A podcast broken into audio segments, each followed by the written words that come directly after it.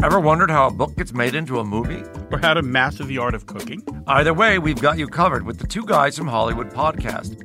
I'm Alan Nevins, a literary agent and talent manager. And I'm Joey Santos, a columnist and celebrity chef. On our podcast, we're going to be serving you a fresh perspective of the entertainment industry alongside our favorite celebrity guests. As we like to say, we don't dish, we serve. Listen and follow Two Guys from Hollywood on the iHeartRadio app, Apple Podcasts, or wherever you listen to podcasts. We'll talk at you soon. Hey, thanks for downloading the podcast. If you want to listen live, all you have to do is download the iHeartRadio app and search for Fantasy Sports Radio Network. Also, if you want to catch this show on video, be sure to check out Xumo TV, channel 719. That's where you can find Sports Grid's Fantasy Sports Network. Enjoy the show, and thanks so much for listening.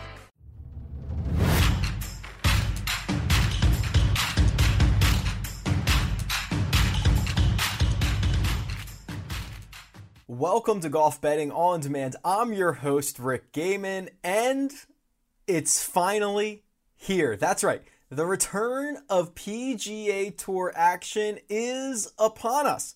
The Charles Schwab Challenge in Fort Worth, Texas is going to be the epicenter of the live sporting world this weekend. You know, for the last, I don't know, 10, 11, 12 weeks, I've been coming on here. We've talked a lot through strategy and uh, looking back at past uh, events and some of the mistakes that bettors generally make. And now it's finally time to put all of that aside, put it to good use, and actually look at a real life tournament. So let's get back into the swing of things. Uh, the Charles Schwab Challenge. It is technically an invitational event. So it is not the full full field. It is a invitational field that has been extended a little bit because generally speaking, um, you know, the tour knew that with a condensed schedule, they were going to have to give the opportunity to as many players to actually play in events as possible. So it is a little bigger than your standard invitational field, and it's going to be held at Colonial Country Club in Fort Worth, Texas. This is a staple on the PGA Tour schedule. This event has been held every year at Colonial since 1946. Ben Hogan won the inaugural event. What was that? Um, 76 years ago, something like that, if my mental math is correct. So, uh, this is a staple. I think only twice since 1946 has this event not been played. I think there was course flooding, and then another year, uh, I think the Col- Colonial held a different event. So, but otherwise, this is one of the longest running courses, tours, combinations that we have. Um, it's it's it's a par 70, and it's not going to be easy. In fact, last year this was the seventh most difficult course on the PGA Tour and the third most difficult par 70. It's going to play just a hair over 7,200 yards, which is funny because, uh, you know, back in 1946, it's, this is only like 250 yards longer than this course played 76 years ago, which is usually not something you see. Usually these courses are much, extended much further out than that, but that is a real testament to how well designed and how difficult this course can play even without the length. And the way that it does that is um, it's not necessarily tree lined fairways, but there are a lot of trees out there that will give you trouble if you hit your if you miss uh, the fairway. There is also a lot of dog legs in both directions, so it's not necessarily a, uh, a, a bomb and giggle, right? You can't bomb and gouge your way around Colonial necessarily. There's a lot of holes that you have to lay back off the tee and play towards position. and then there are, you know, the the par three fourth hole is a hole uh, in the middle of um, what's it called the uh, the horseshoe where this is the three mo- the three hole most difficult stretch on the course. That par three in 76 years has never had an ace on it. It's 170 yards. Sometimes it plays closer to 200. Um, that is not a a the only indication of whether a course is going to be difficult or whether a hole is going to be difficult, but the fact that not a single professional golfer in the 76 year history of this event playing it how many thousands and tens of potentially tens of thousands of times no one's made an ace. That that is a really good example of how difficult this course can play. And also with the return of golf, uh, we are getting an absolutely star-studded field. This field much closely resembles that of a major championship as opposed to a Charles Schwab challenge. Uh, this is by far the strongest field we've ever seen at this event. And like I mentioned, you could put this up against any major championship field that you have out there. Six of the top seven players in the world are playing. Adam Scott, the only one who will not be joining us out of the top seven in the world. Every golfer from 12 through 20 is here. Uh, it's just incredibly, incredibly stacked. So uh, we are going to go through a lot of names in this show who we like, who we don't like. You know, the betting odds, they're out. I've got all of it in front of me. to look back at uh, past champions. So just to re, re, jog your memory, what event this is. Uh, Kevin Na wins it last year in 2019 at 13 under par. Justin Rose wins it the previous year. I believe the event name that year was the Fort Worth Invitational. 20 under par. Kevin Kisner wins it in 2017 at 10 under. Jordan Spieth wins it in 2016 at 17 under par. And then Chris Kirk at 12 under par wins it in 2020. Now, in terms of strategy for the first week back, this is something I've talked about a, a few times during this PGA Tour layoff. I, in general, uh, I don't bet outrights on a lot of the shortest odds for golfers to win. So when we look at Rory McIlroy and we see that he is seven and a half to one to win this golf tournament, any golf any week, I'm generally more inclined to avoid that situation. Um, you know, those are the odds that we've seen Rory get at, at an RBC Canadian Open, where he is the only uh, star in the field, not with all of these other studs here as well. Um, so, in general, I don't like the short odds because it, golf's really hard to win. You know, for Rory McIlroy to pay off, you know, he has to win this, what, 12.5% of the time. It's hard to do that in golf, especially with how deep the game is, how good everyone is, that it, it's difficult to pay that. Especially this week, where I, and, and maybe for the first few weeks, we're going to see, um, I think there is there is so much that we don't know don't let anybody tell you they know exactly how the Charles Schwab Challenge is going to play out. Uh, in the midst of a, you know, coming back from a, a pandemic and knowing what these guys have been doing, they, they don't know. And I don't know how it's going to play out. Um, so, what I think we're going to see is a lot of guys who have played varying levels of golf. Someone like Sungjae Im might have played every day over the past three months. Someone like Bryson DeChambeau, we know, has been hitting balls in his garage and his driveway every day for the past, you know, three months. Uh, someone like Dustin Johnson, who admittedly, before TaylorMade Driving Relief, told us, you know, he hasn't. Uh, you know, he didn't pick up, uh, you know, he, he picked up his golf clubs for TaylorMade Driving Relief one week before the event. Rory McIlroy went seven weeks without touching his club. So, my point being, there is a just absolute varying uh, degree of golf that these guys have played, so we have no idea where the, the, the shape of their game is. Then you throw in the fact that um, a lot of things are, even for a Bryson, even for Sungjae, are difficult to practice, so to speak. So, you know, there's a big difference between hitting full swing drivers or full swing shots uh, in your garage on a launch monitor than there is chipping and putting uh, in tour conditions out of the rough, like things that you can't really replicate in your garage, things that take a lot of feel, uh, you know, putting, th- shots around the green, those non full shots, that's a lot of feel. And I think what we're going to see is a lot of guys are going to struggle on and around the greens when we return. And with that, I think there is going to be a huge range of outcomes and a lot more volatility on tour the first few weeks as everyone tries to figure out where their game is at. So, all of that being said, I'm probably going to focus a lot of my outright attention on 40 to 1, 50 to 1, 60 to 1. Those guys, that range, they win. Honestly, they win uh, um, disproportionate, disproportionately more than they should. You know, going back to the Sony Open, half of the winners this year have come between 30 to 1 and 50 to 1. Half of them have.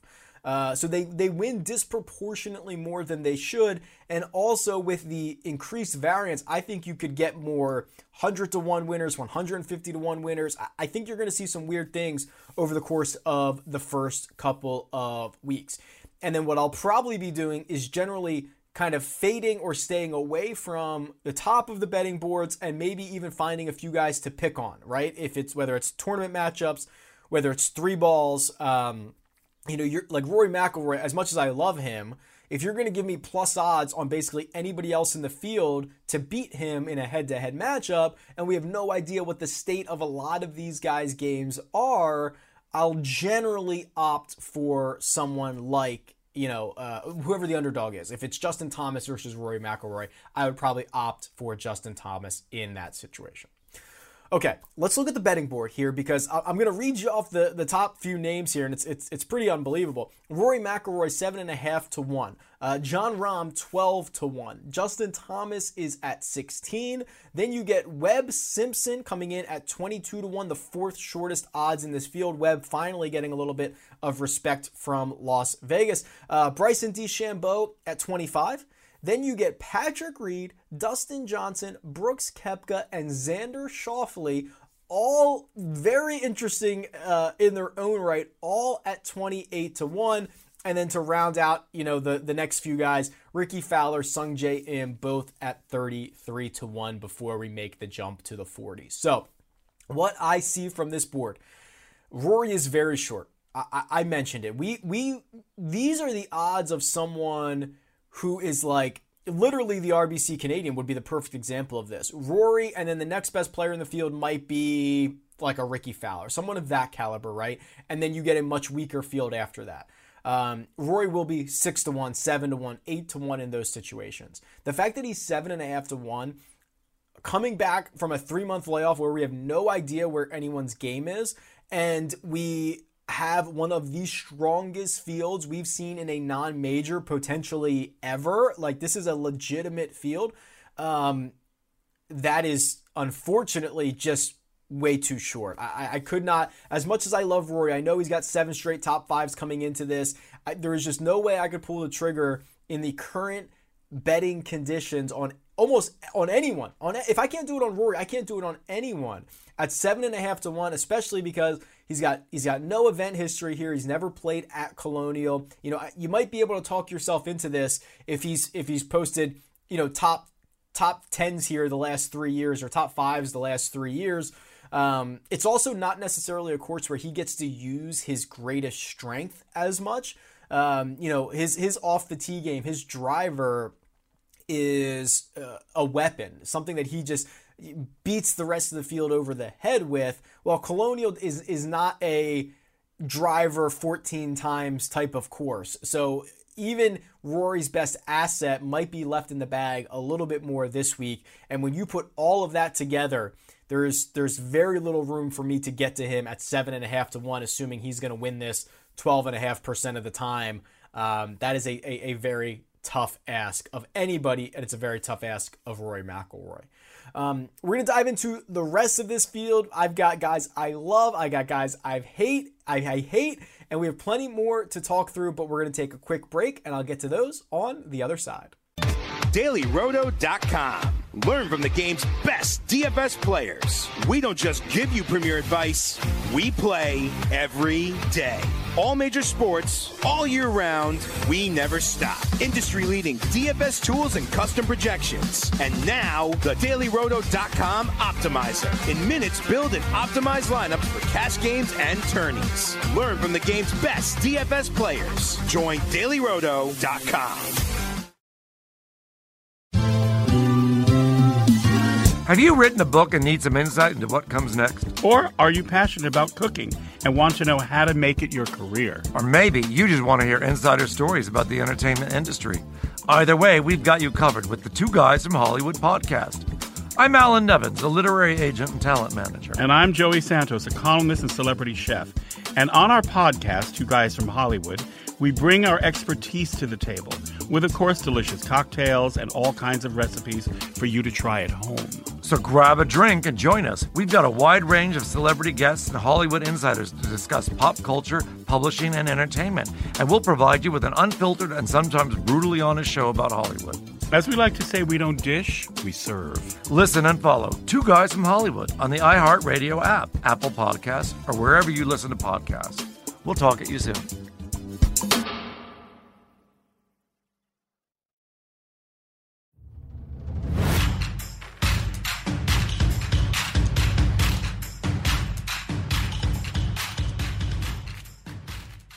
Welcome back to Golf Betting on Demand. Charles Schwab Challenge Week. It is here. We are breaking it all down. Uh, already talked about Rory McIlroy and the concerns about getting him at seven and a half to one, or anyone at seven and a half to one. So, unfortunately, as much as I'd love to see Rory win this event, I will not be an investor at that price. So, I will mark him off of my potential betting slip.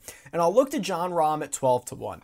Again, probably a little too short for my liking, but I think there is a bit more incentive to play uh, Rahm uh, on your betting slip, or especially in, in fantasy purposes, uh, than it is to to to opt with Rory McIlroy. So Rahm, obviously the better odds, 12 and a half to 1. He does not have to win this event as often as Rory does to pay himself off, but you could argue that from the end of, you know, the end of 2019 into 2020, Rahm was just as hot, if not hotter, than Rory was uh, for that time. Now, a lot of Jon Rahm's success was on the European tour. It was overseas. You know, he won the uh, Spanish Open with, which I know probably went through, you know, went right over the head of a lot of the uh, general public. But he played well over there. You know, we haven't seen him since WGC Mexico. He didn't play the Arnold Palmer Invitational. He didn't play at Honda. So we haven't seen him in a really long time.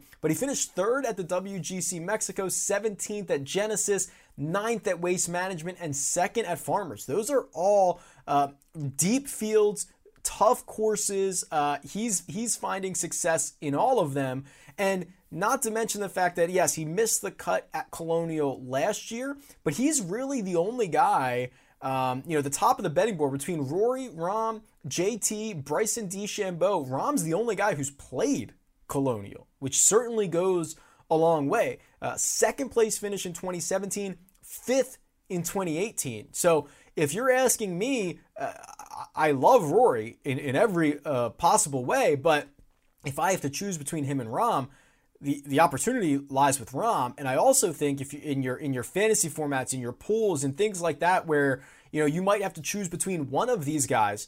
I imagine Jon Rahm will be the forgotten one. You know, it's very easy to plug Rahm into your fantasy teams, into your office pools, into whatever else you're doing, uh, while Jon Rahm continues to fly under the radar just a little bit.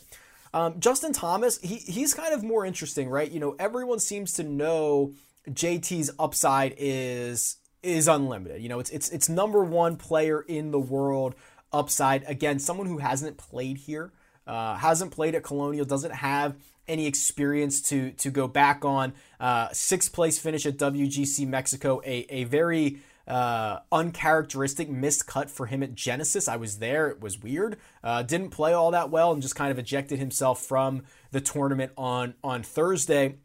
And then a third place at Waste Management. So you're talking about two top six finishes in his last three starts uh, before the the hiatus, before before the break, and now you get him at sixteen to one, uh, more than twice the odds of Rory McIlroy. Is Rory two times as likely or more uh, to win this tournament than Justin Thomas is? He's certainly more likely. I don't think he's 2.2 times more likely. I, I, really don't believe that. So, from a pure value standpoint, a guy with as much upside as Justin Thomas has, getting him at 16 to 1 is, again, much more uh, appealing. Webb Simpson is here. Um, Webb Simpson's at 22, and you know we've been beating the the Webb Simpson drum for a really long time because he does not get a lot of respect from the general public. He doesn't get a lot of respect from Las Vegas, although uh, he's starting to here, really starting to get a lot of um, uh, credit here from Vegas. Now, I would, uh, I think Webb is Webb. The the the knock against Webb, it's not really a knock against him. His his his numbers were all there. He's he's his strokes gain digits would um imply he should win multiple times a year. They're that good. Now, he finally did cash a, a victory at Waste Management earlier this year, but this is a really tough field to win in. The way that I'm trying to get access to Webb Simpson is in a lot of matchups.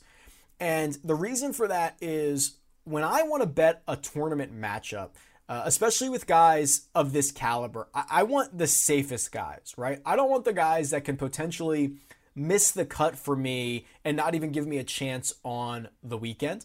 Uh, I want guys that, you know, if Webb's floor is like 20th place, I want to take my chance that 20th place beats Bryson or JT or Patrick Reed or anybody else you might be able to get him in a matchup with. Um, and Webb is, in, in theory, one of the safer players because of his short game. So, per my database, um, there are few guys who have as good of a numbers in what I consider to be strokes gained short game, which is uh, strokes gained putting plus strokes gained around the green. That that is where Webb Simpson thrives. He gains, let's see here, he gains uh, nearly three quarters of a stroke on the greens and 0.32 around the green. So like he's pl- he's over a stroke around gaining in short game statistics. Now, most weeks I, I wouldn't really care about that. I mean, Webb's a really great ball striker as well. The only category he loses in is off the tee.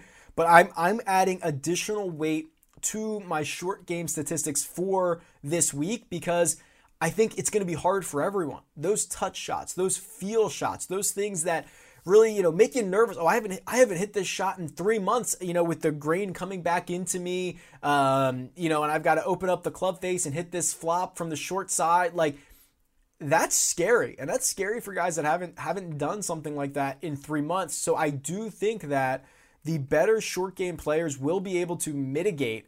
Uh, a lot of those concerns, and Webb is not only very good on approach, uh, a very good putter. Like he's very good around the greens as well. So um, that's got me excited. And the fact that, you know, he has played at Colonial. Uh, third place finish in 2016, fifth in 2017, he, 17, excuse me. He missed the cut in 2018, which was the last time he played here. So Webb to me, uh, kind of a dark horse to, to to be able to win this thing. I'm not as positive or optimistic that he's going to win the golf tournament, but I would like access to him in a lot of individual matchups. Um, and maybe I can get him against Brooks Koepka. You know, Brooks Koepka, who Koepka and Dustin Johnson are going to be two of the most difficult guys to handicap moving forward. They're both 28 to 1 to win this golf tournament. Um, I, I, would say I'm probably more optimistic on Koepka at this point than I am on Dustin Johnson. Koepka's Koepka seems to just be, you know, the struggles that he had at the end of 2019 and even into 2020 seem to just be um, injury related. Uh, you know, he he never felt he had said to us he he made a comment that you know, he's not 100%. He might never be 100%. But quite frankly, a, an 85% Brooks Koepka is going to win a lot of golf tournaments on the PGA Tour. Um, he finished second here two years ago. So he has at least a, good vibes around Colonial, the only time that he has played this course in competition. And, and I just feel, you know, more time for him. The layoff is a, a better situation. Dustin Johnson, similar thing. He, he had the knee procedure in the offseason, never really got anything going. But I think there's more concerns around DJ. Um, hasn't played here. That's concern number one. Concern number two is even injury aside, the thing that has really hampered Dustin Johnson's game has been his putter. It's been the flat stick. Nine of his last 11 measured events dating back to the end of 2019, he's lost strokes putting. Some of them in a big way. Uh, that is not, not, not really a combination it's first of all, it's uncharacteristic for Dustin Johnson, who um, you know for for so long was gaining strokes putting. For him to kind of hit a wall in the last six or seven months is is not great. Um, and then also like I, I don't try to handicap his mentality. I, I really don't. But the fact that you know a week before TaylorMade driving relief, he picks up his clubs for the first time to get ready for that. That's fine. Um, that's his decision. He plays terribly there. He was by far the worst player out of the four at TaylorMade driving relief. He was never a factor at, at all. Um, I just get the sense that Dustin Johnson might show up to Colonial and like be like, oh yeah, I started like I was at the range like last week. That was how I how I've started to warm up, and he might just use the first few events to shake off that rust to get into shape, as opposed to some of the other guys in this field that I think are probably trying to hit the ground running. Right? Try, you know, they've worked really hard. They've been grinding on the range or on courses where they can get on them to be ready for Colonial. I, I think DJ's mentality lends to more like, ah, I'll, I'll play three or four events and let it work itself out. Uh, and then I'll be back into shape. So certainly taking the wait and see approach on uh, Mr. Mr. Dustin Johnson, and I would be a bit more optimistic on Brooks Koepka. But I will tell you, I highly doubt that uh, either of them will be making my final betting slip for uh, for this week. There are some other interesting names here. I mean, if you look at this 28 to 1 range, um, Xander Schauffele, who I'm a big fan of, you know, he is a guy that uh, from tee to green is one of the best players in the world. Unfortunately for Xander, two straight missed cuts at Colonial and a 48th in 2017. This just might not be a course that that fits him all that well. You, it's rare for. I mean, he's a young guy. He doesn't have a ton of history in a lot of places, but this is probably his worst course history that we have. Two missed cuts in a 48. That's probably the worst position that we've seen him in to this point. Um, Patrick Reed is also there at 28 to 1 in the same group with Brooks Koepka and Dustin Johnson. I mean, Patrick Reed is what the number seven ranked player in the world. He won WGC Mexico. He finished 15th at the Arnold Palmer, finished sixth at the Farmers. I mean, this is a guy, whether you like it or not, is going to continue to show up on the top of leaderboards. I mean, he he's fueled by this like Patrick Reed revenge tour, right? After the penalty he received at the Hero World Challenge and uh, all of the talk that came from the cheating after that. I mean, this is the pat I mean, once once Patrick Reed gets out there, like he's there for one reason, and that is to stick it to everybody else in the field. Now, he has not played Colonial since 2016, but he went 15th in 2016. He went 33rd in 2015. Hasn't played it in the last three years, but this is a really good price on a guy who has shown us legitimate winning upside. There, there are few guys in this field, very few guys in this field that have winning upside, uh, especially when you put them in a field of this caliber. Patrick Reed does, and he showed us that by going out and winning WGC Mexico, a similar smaller. It's smaller than this field, but smallish. Um, you know, stacked field with the world's best players. For him to go out and win that thing is is impressive, and he did it. And then he follows it up with another very difficult course, very tough field, Arnold Palmer Invitational, and finishes 15th there. So Patrick Reed's very very interesting. I want to get to the 40s, the 50s, the 60s range because that is my favorite range in this entire betting board. But before we jump into that, we are going to take a quick break and I will catch you guys on the other side. DailyRoto.com. Learn from the game's best DFS players. We don't just give you premier advice, we play every day. All major sports, all year round, we never stop. Industry leading DFS tools and custom projections. And now, the DailyRoto.com Optimizer. In minutes, build and optimize lineups for cash games and tourneys. Learn from the game's best DFS players. Join DailyRoto.com. Hey everyone, it's Michelle Williams, and I love being able to share my story with you on my podcast, Checking In with Michelle Williams, where my guests and I get real as we share the ups and downs of our mental health journeys, and I'd love for you to join me. I'm still on my own journey, but I want to be transparent with you because as I was posting all the highlights of my life on social media, I was breaking down and too many people fall victim to the picture perfect image of the high life. So I created a space to discuss the good and the bad. We can laugh, man. We we gonna learn, and most of all, I hope to inspire you to go on this journey with me to better mental health.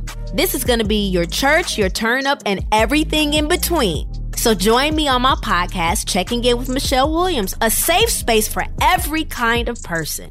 Listen to Checking In with Michelle Williams every Tuesday, a part of the Black Effect on the iHeartRadio app, Apple Podcasts, or wherever you get your podcasts.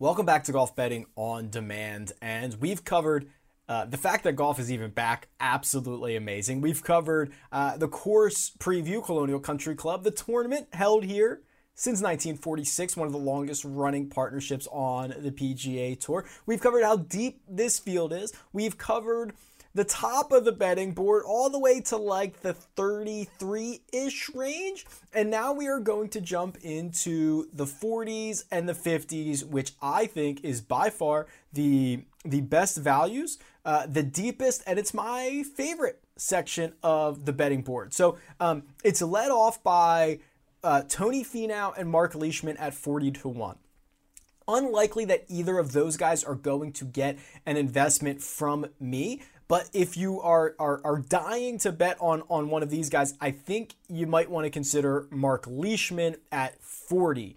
Um, you know, Leishman is a guy that when he plays well and when he contends, uh, he's very capable of winning golf tournaments in all types of conditions. Remember, he won Farmers Insurance Open, which is a course that you have to be incredibly accurate off the tee by basically missing every fairway. It was it was kind of remarkable, and he broke the game. But to me, you know, Farmers is another one of these deep fields. It's another t- uh, difficult event to win. So if you go out and win that and you put that on your resume, it's always going to be impressive. Now, he followed that up with a couple of lackluster finishes 43rd at Genesis, 42nd at WGC Mexico. But again, he pops up again at Arnold Palmer Invitational. Leishman finishing in second place at the Arnold Palmer, which is another difficult track, very deep field. So you, you, see where I'm going with this. He is. Um, you know, the vast majority of the time he's not going to to contend, but when he does, he's capable of winning, which is all you really care about when we talk about the upside here. And to his his best two recent finishes are places that have really deep fields really tough courses, yeah, that that is interesting. And he's played here before. Uh, you know, Tony Finau, the guy that I'm kind of comparing him to, has no colonial history. Uh, Leishman went 27th in 2015, 13th in 2016, and 34th in 2017. So, um, not overly amazing, but at least he has good vibes here. He's making cuts. He's putting himself at least in a position to have a little bit of a payday. So if you're if you're interested in those 40 to 1 guys, uh, to me it's Leishman over Finau. You get to 45 to 1. Uh, a, a, pretty solid list of names here. So you get Kuchar, Matt Kuchar, Collin Morikawa, Scotty Scheffler, and Jordan Spieth. Um, quickly on Kuchar, you know, Kuchar's fine. I think his, his upside is, is fairly limited. We saw him finish second at Genesis. That was his best finish of, of recent memory. He's played well enough here at Colonial, but I'm not super excited to, to bet him. Um, Collin Morikawa, uh, much more excited to, to bet. You know, I, he's a guy who's already won. He's won the, the alternate field event, the Barracuda Championship. Um, and and has the skill set to win many more events on the PGA Tour. Scotty Scheffler also 45 to 1, more excited about than Matt Kuchar. Um, Scheffler, though, a whole win, and he's going to win a lot eventually on the PGA Tour. He's actually probably a better like fantasy player or something in like if you're a pool in a pool where birdies matter, um, bogeys might not matter as much. Um, you know, eagles matter, and maybe your finishing position doesn't matter as much. Like Scotty Scheffler is more desirable in those formats. Um, you know, single day head to heads where he can go really, really low. You know, he's a young kid. He, he's going to be he's going to be volatile. His results are going to be all over the place. Um, he will win eventually.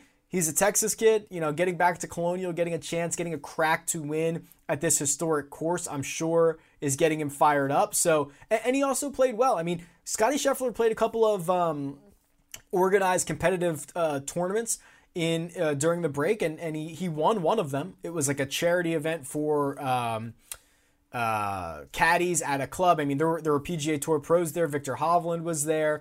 Um, Will uh, Zalatoris, I think, was there, who plays on on Korn Ferry. But there, it was a, it was a pretty, you know, in, in terms of mini tour fields go, one of the better fields, Scotty Scheffler came out on top. But the guy that I'm most interested in uh, betting at the 45 to 1 range, and um, we should probably clip this because I- am not sure I've ever really said this in the last 18 months or so. I'm excited about Jordan Spieth. and I'm going to bet Jordan Spieth. Spoiler alert for the uh, my betting slip at the end here, but to me, this is we have made the transition on Jordan Spieth from playing wait and see to trying to be early rather than late, and this is a perfect storm opportunity to use Spieth. So. Um, obviously, things have not gone well for him. We are approaching the three year anniversary of his last victory, the 2017 Open Championship. We are literally coming up on the third anniversary of that. The game hasn't been sharp. Uh, his off the tee game, his approach game has has has dwindled, while his uh, short game, his magic short game, has kept him even in the remote contention that we've seen him in, which has not been all that great, right? A bunch of 50th place finishes. He'll pop up at you know a top 10 at Pebble, all that stuff. It's just it's just been very inconsistent. There are probably few guys who needed a a and and, and still may need a hard reset like Jordan Spieth does. Um, this is a guy who works incredibly hard. I imagine he spent the last three months trying to figure out the things that were wrong with his game. Now you're going to place him at a course that he has absolutely dominated, mind you, 2016, he was your champion. 2015 and 2017, both ends of that, second place finishes. So he went second, win second in that three year span. 32nd in 2018, which is fine, it's whatever. And then another top 10 last year for an eighth place finish. So here's the dilemma that I'm in. Um, when Jordan Spieth wins again, and presumably he will at some point win again, he's very young, he has top end skill set, he will win again. And when he does, you're not going to get him at 45 to 1 very often, if for a while, right? It took so, it took Vegas 24 months too long to get him down to 45 to 1. The second he wins again, he's going to be 18 and 20 to 1 every single week. So what I'm doing is I'm taking this rare opportunity of a perfect storm to get a guy who I think a three month layoff is going to really help at a course that he's absolutely dominated for odds that we will not see again after he wins. And I'm booking him on my betting slip. So Jordan Spieth at 45 to 1 is someone that I have already invested in. When you drop to the 50s, um, the 50s are Shane Lowry, Justin Rose, Gary Woodland, Matthew Fitzpatrick, and Kevin Na. Um, we'll start at the end there. We'll start with Kevin Na because we I've talked about this a couple of times um, in the past I don't know three months where people like myself, a lot of people around the industry, we talk about upside and we talk about what that means. Does this guy actually have upside? And I feel like a lot of uh, a lot of people around the industry use that term incorrectly. Um, you know what what is upside? Well, in terms of outright betting, upside has to be winning. You know, you don't get a prize to bet Kevin Na fifty to one on an outright and he finishes second. You don't. There's no consolation prize. You lost your bet. Finishing second is the same as him finishing seventy second. It's the same thing. So, does when you're betting outrights, do these guys have the legitimate winning upside? Uh, the answer of Kevin Na is yes, uh, which is rare. You know, there's uh, you're talking about like Matthew Fitzpatrick's also fifty to one. Has Matthew Fitzpatrick won on the PGA Tour yet? I'm racking my brain. Um, I'm not sure he has. I'm really not sure he has. I'd have to look it up, but that's what I'm talking about. So they're, they're the same price. Kevin Na has won twice in his last 18 starts. Think about that. Twice in his last 18 starts. Uh, one of them was last year's Charles Schwab Challenge. So he won the Charles Schwab Challenge. Then he won Shriners uh, in, when would that have been? February? My, the dates are all messed up. I was there. It was in Vegas. Uh, I want to say it was February, end of January, February, something like that. Um, so he won at Shriners. Think about the guys that have won twice in their last 18 starts. The names are off the top of my head. Rory's done it. Jon Rahm has done it, but his wins have been international. Um, I mean, who else? Justin Thomas hasn't done it right. He's not won twice in his last 18 starts. Webb Simpson hasn't. I mean, Tiger might have because he's played, you know, so few between between like Masters and Zozo. That might have been it twice in his last 18 starts. Patrick Reed might like it, it, my point being it is an incredibly short list of golfers that actually have that winning upside uh, to be able to to win twice in an 18 month stretch. So he does have that winning upside at 50 to 1. Um, won here last year, fourth place in 2018, 10th in 2015. He was playing well enough. He's going to be volatile, right? Like here were his results leading into the break. He went missed cut at Waste Management, 14th at Pebble Beach. Missed cut at Genesis, 9th at WGC Mexico. All over the place and then 36th at the Arnold Palmer Invitational, the last event that we saw him at before the break. Um, this range of golfers here, this 40, 50, 60 range, historically, and I mentioned this at the top, historically outperforms the rest of the betting board uh, disproportionately, right? Like you get more winners from this range than you do almost any other range, from like 10 to 1 to 20 to 1, from you know 60 to 1 to 100 to 1, obviously then from like 100, 100 to 1 and, and further. Um, half of the winners since the Sony Open, since what was it, Cam Smith won the Sony Open, half of the winners have come from this 30 to 60 range.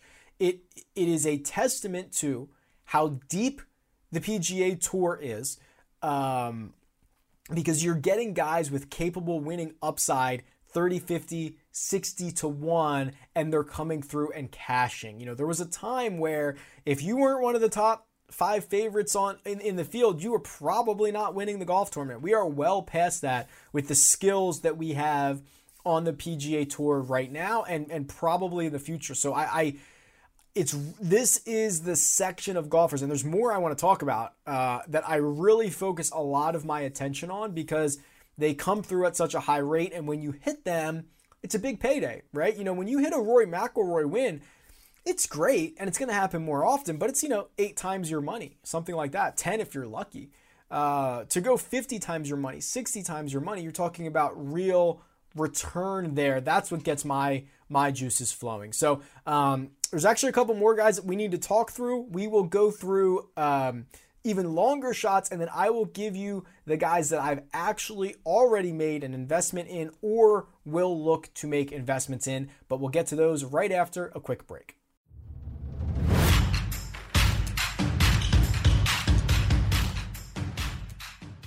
DailyRoto.com. Learn from the game's best DFS players. We don't just give you premier advice, we play every day.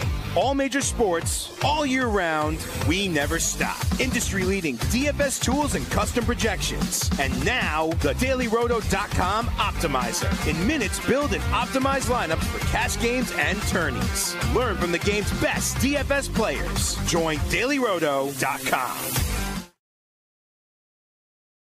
Welcome back to Golf Betting on Demand. We're going to stay in the 40, 50, 60 to 1 range. There is a plethora of names here, and with the way that I expect uh, golf to return and the, the level of play we're going to see, I think it's going to be chaotic. I think we might look up on Sunday at the leaderboard and say, This is chaos. Names that we weren't expecting. Um, there's just so many variables in any given week of golf. Throw in everything that's going on. No fans, no grandstand. Uh, first competitive tournament in three months. Uh, the pandemic making it. Who who knows how much they've been practicing? Like there's so many factors here. I think there are way more outcomes than in a normal week. Now, there is a guy in the 50 to 1 range who is probably my favorite bet to make. I've already made it. Uh, to go along with Jordan Spieth, who I'm already in on, it's it's Justin Rose. Uh, Justin Rose is a former number one player in the world who ended 2018 as the number one player in the world, then signed with Honma, a Japanese club manufacturer um, with Rose was like the only guy on the roster, the only noteworthy guy on the roster. It was a quite the surprise that he signed with them. And he silenced critics almost immediately. He won his second start in 2019. He won the Farmers Insurance Open with those Honma clubs. And then things were never really that good, and it culminated where basically at the end of 2019 and into 2020, it was some of the worst golf that we have seen Justin Rose play, uh, quite frankly, in his career, or at least in the last six or seven years. It was really, really bad. So bad that right before the Players' Championship, Justin Rose, still under contract with Honma, stops playing the clubs and goes back to his old TaylorMade clubs. Um, that is a drastic step to take as you know the number like 14th ranked player in the world at this point uh, you must really know something is wrong and then of course we get the we get the shutdown. And now if there was ever a time to switch clubs this three month stretch was it. Normally when a golfer switches clubs on the pga tour they might try to do it in the offseason but even the offseason for the pga tour is very short. There are times where you are working through your new new changes on the fly. That's what that is what Rose would have been doing. He would have been playing the Players Championship and and subsequent weeks with new sticks that he would have to get used to again. That would have been very difficult to do on the fly. Now you get 3 months to get dialed in. Whatever clubs you want, you're a free agent now. Whatever clubs you want, whatever setup you want, get dialed in for the next 3 months and return to a course that you've won at. 2018 champion of the Charles Schwab Challenge, Justin Rose, 50 to 1. He opened at 45, he's already down to 50. usually, usually it goes the opposite way. Uh, Justin Rose down to 50 on some books. Uh, so, yes, this is a, a, a very unique situation where the shutdown probably helps Justin Rose. I still believe there is world number one form in there. I mean, if you look at the stats, forget the stats. The stats are incredibly bad. Missed the cut at Honda, missed the cut at API, missed the cut at Farmers. Um, 56 at the Genesis. So three out of four missed cuts coming down the stretch. You see why Justin Rose wanted nothing to do with those clubs anymore and he needed a change. I think this is a really good opportunity for him to get right and uh, and contend. Further down the list, um, you've got guys here at even, you know, 50, I mean, 60 to 1, Daniel Berger. I don't think a lot of people realize how well Daniel Berger was playing before the shutdown. He had three straight top top tens uh, at ninth place at Waste Management, fifth at Pebble Beach, fourth at the Honda Classic. He did not play the Arnold Palmer Invitational, and he was like knocking at the door, right? I mean, those are top 10 finishes. So maybe you aren't really considering Daniel Berger at 60 to 1 um, to win the golf tournament, but you can go out and you can look for his, you know, his top five, top 10 number. I mean, I can pull up his top 10 number real quick here. Daniel Berger to finish in the top 10 of the Charles Schwab Challenge, six and a half to one. That's pretty good. If you even want to go further than that, if you want to go down to his top 20 number, which is, you know, uh, obviously it's a very deep field, but he's, he's been playing well in deep fields uh, recently, plus 280. So almost three to one on your money for him to finish in like the top sixth of this field. He's been playing really, really well if he can keep it going. He's one of the few guys, one of the few guys uh, on tour, quite frankly, or and definitely in this pricing range that has this season gained strokes in all four major strokes gained categories. Uh, that's off the tee, approach, around the green, and putting. Uh, Daniel Berger has gained in all four of those. Um, Ben An is 66 to 1. I, I, I, talk about Ben An quite a bit because he is part of, uh, you know, Team No Putt, which is my favorite team. It's guys who play well tee to green and can't putt to save their lives. Um, Benny An is he's our president. He's the president of, of, of Team No Putt. You know, he's like 14th in the world or 14th on tour in strokes gained tee to green and like 220th in putting. And and the reason I like those guys is because I, I did this research project uh, during the the shutdown that basically showed how often a bad putter can finish the tournament in good putting shape. So essentially, what I did is I took um, all the stats off the tee approach around the green and putting, and I said, okay, give me guys that are like in the bottom, you know, third of those stats. How often do they finish a tournament in the top 20? So it's like, how often would a bad putter still finish in the top 20 of putting for a week? And it happens about 16% of the time. Um, now, compared to the other stats, it's twice as often. So for a bad off the tee guy or a bad approach guy to finish in the top 20 of a tournament that week in that stat category, it's about 8%. And it makes sense, right?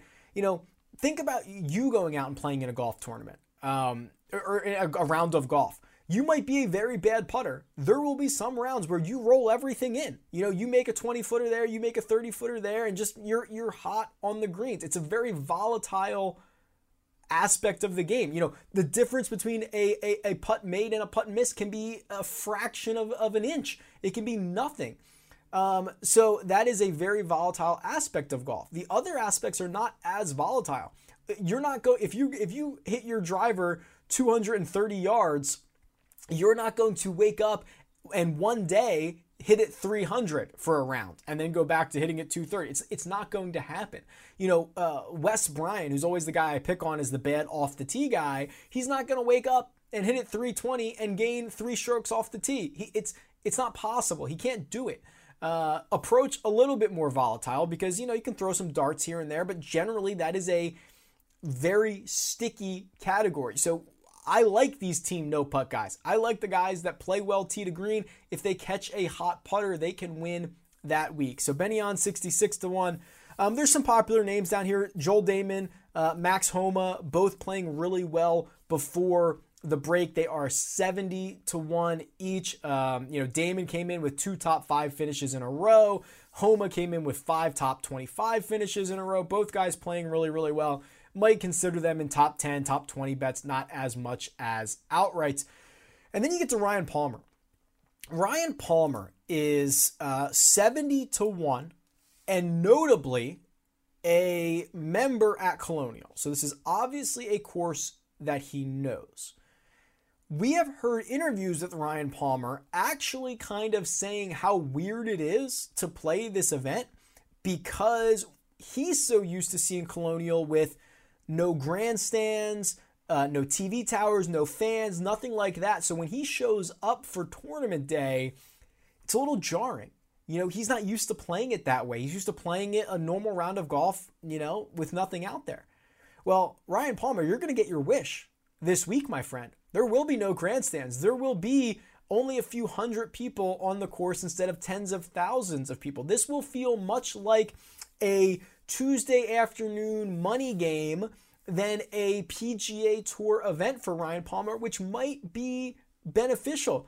And in fact, even despite saying, you know, Colonial looks weird, it's not really up to my eye, finished third in 2016 here, finished sixth in 2019. He missed the cut in 18 and 15, and he finished 70th in 2017. So a real mixed bag of results, but this is going to look the way Ryan Palmer expects it to and the way that he is most interested in. So it's 70 to 1.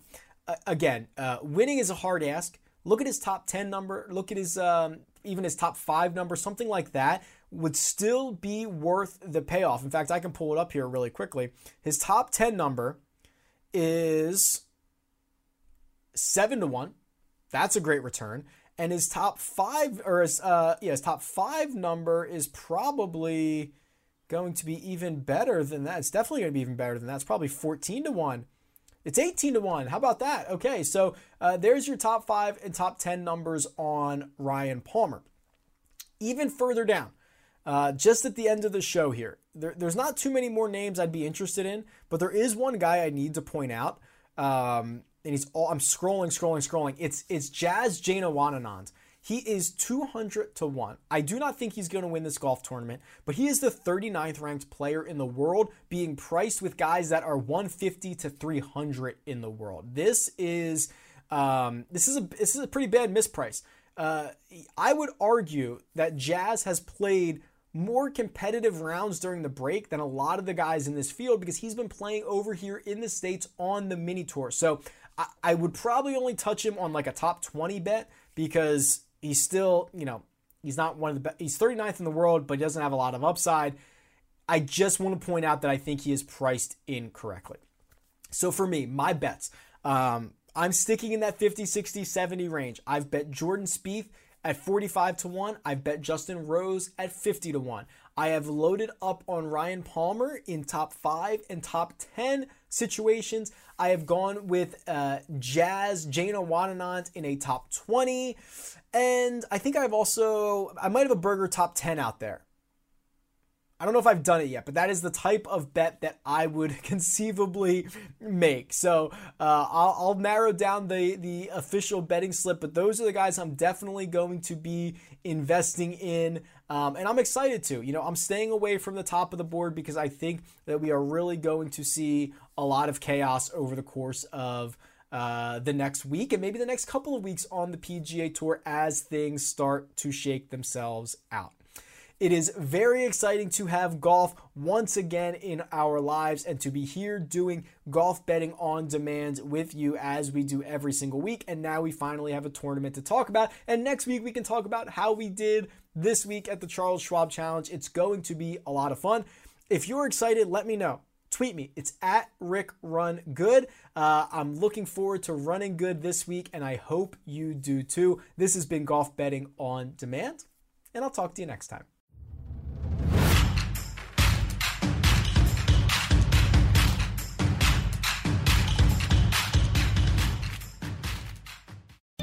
dailyroto.com. Learn from the game's best DFS players. We don't just give you premier advice, we play every day. All major sports, all year round, we never stop. Industry leading DFS tools and custom projections. And now, the dailyroto.com optimizer. In minutes, build and optimize lineups for cash games and tourneys. Learn from the game's best DFS players. Join dailyroto.com.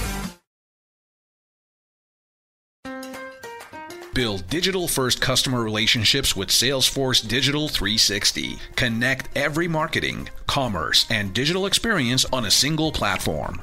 Innovate fast with easy to launch sites, campaigns, and apps. That's more relationships, more revenue, more return, and more success.